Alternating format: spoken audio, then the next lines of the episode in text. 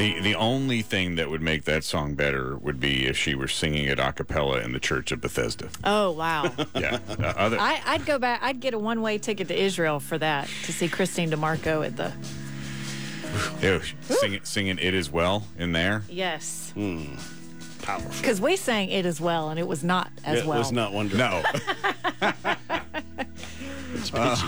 Good morning. It's Rise and Stein. It's Victory 91.5. It's Yom Kippur tonight at sundown. And Ray Haynes is in here, our general manager, teaching on Yom Kippur. All of his teachings are available at blog.victory915.com. And today's are also available there, along with the Facebook pages, and and Victory Facebook pages.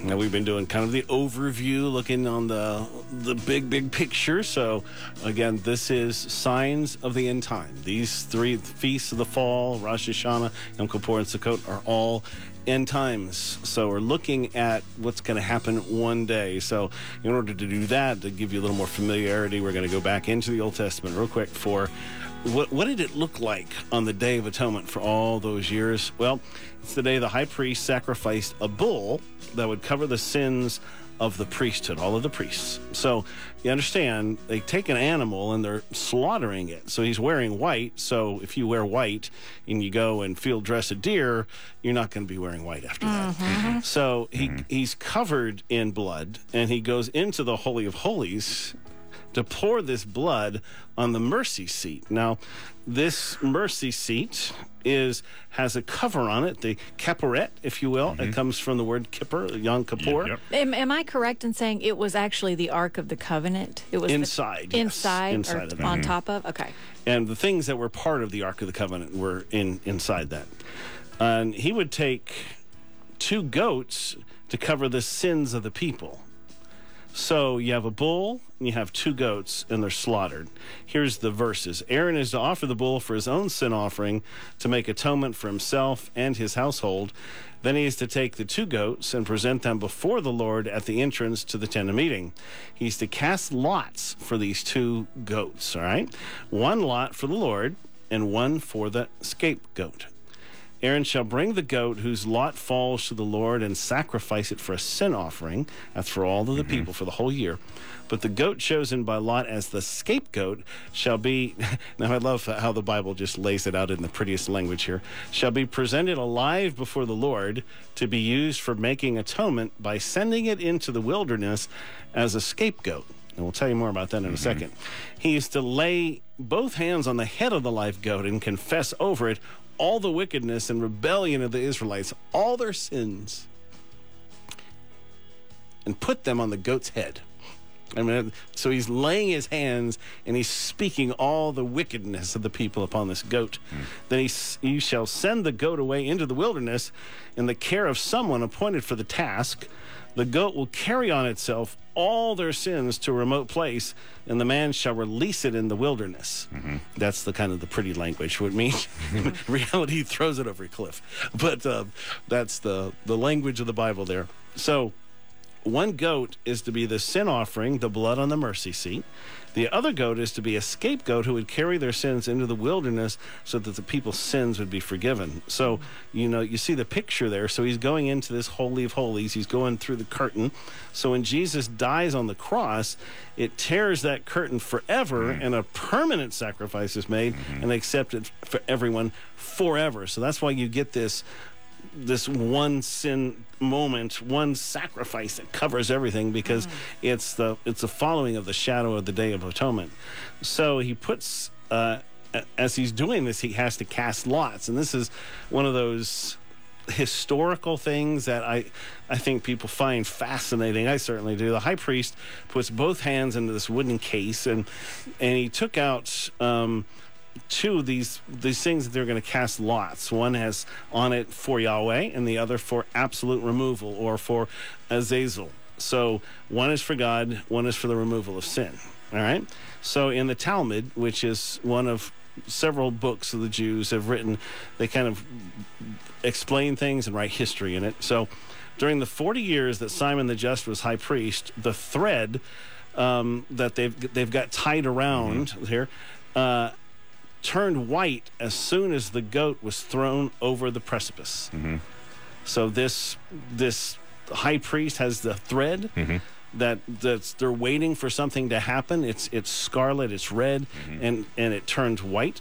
So it's a sign that the sins of the people were actually forgiven. Hmm. So in later times, the change to white was not. Um, well, it something happened. It, it was a it was a proof of the people's moral and spiritual deterioration. So it didn't always happen. It didn't always turn white, mm-hmm. right? So as the years went by, that was more and more the case, right? Mm-hmm. Until 40 years before the destruction of the second temp- of the second temple, mm-hmm. when the change of color was no longer observed ever. That was when uh, Jesus died and rose again. So even in the history of the Jews, there is this tr- defining moment mm. when the, the Day of Atonement changed. So I mean, that's even in their own history.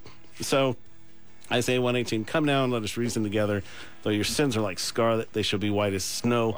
Though red like crimson, they'll be well, wool. That's verse in Isaiah. That's literally speaking of the what happened on the day of atonement when when they honored God. What would happen? So when we come to God, when we repent, when we I mean it's it's the most literal representation you'll ever have. Your sins that have darkened you and, and stained you are washed away, and, and you were no matter how you feel, you- you're pure before Him. You're holy mm-hmm. before Him.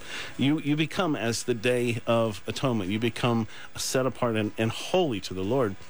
So, it's called Yom Hakadosh. Kadosh is always holy, so it's the holiest day of the Jewish year. Uh, that Kippur, the Yom Kippur, Kippur part of it, comes from Kafir, which is to ransom or redeem, mm-hmm. which is the cross mm-hmm. in essence. It's always written plural, Yom Kippurim, because it means simply a day like Purim. And their holiday of Purim with Esther and Haman, you remember the mm-hmm. story, hopefully. It cleanses us from a multitude of sins.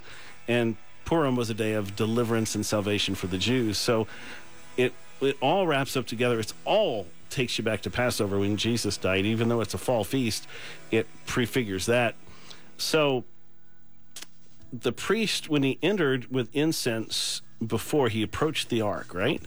Uh, as as as Leanna was asking, he's he's he's approaching this this where God God's glory is presence, sitting, yeah. right? It's, I mean, it's just he's going to live or die, and he sprinkles the blood on it.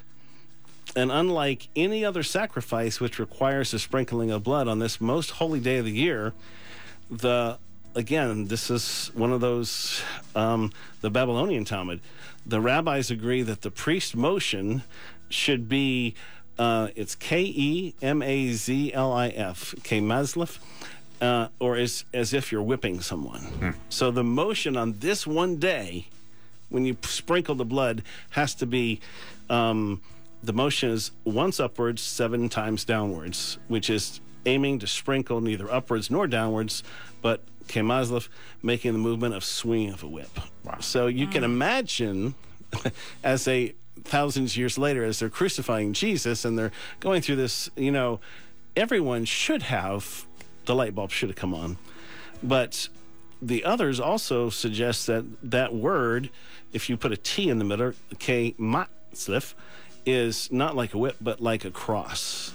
Mm. So you see the Catholics a lot of time making the sign of the cross when mm-hmm. they cross themselves. Yep. That that was the symbol of the of how you're putting the blood on, but that was in the obviously too much for the Jews to, to do once that happened with Jesus. Sure. So they they took the T out. So. Um, Wow. even this rabbinic mandate serves to reinforce the picture of God Himself paying the price for our sins, however you look, being whipped or at the cross. So, throughout the year, in sacrifice after sacrifice, the tabernacle absorbed all the sins of the people.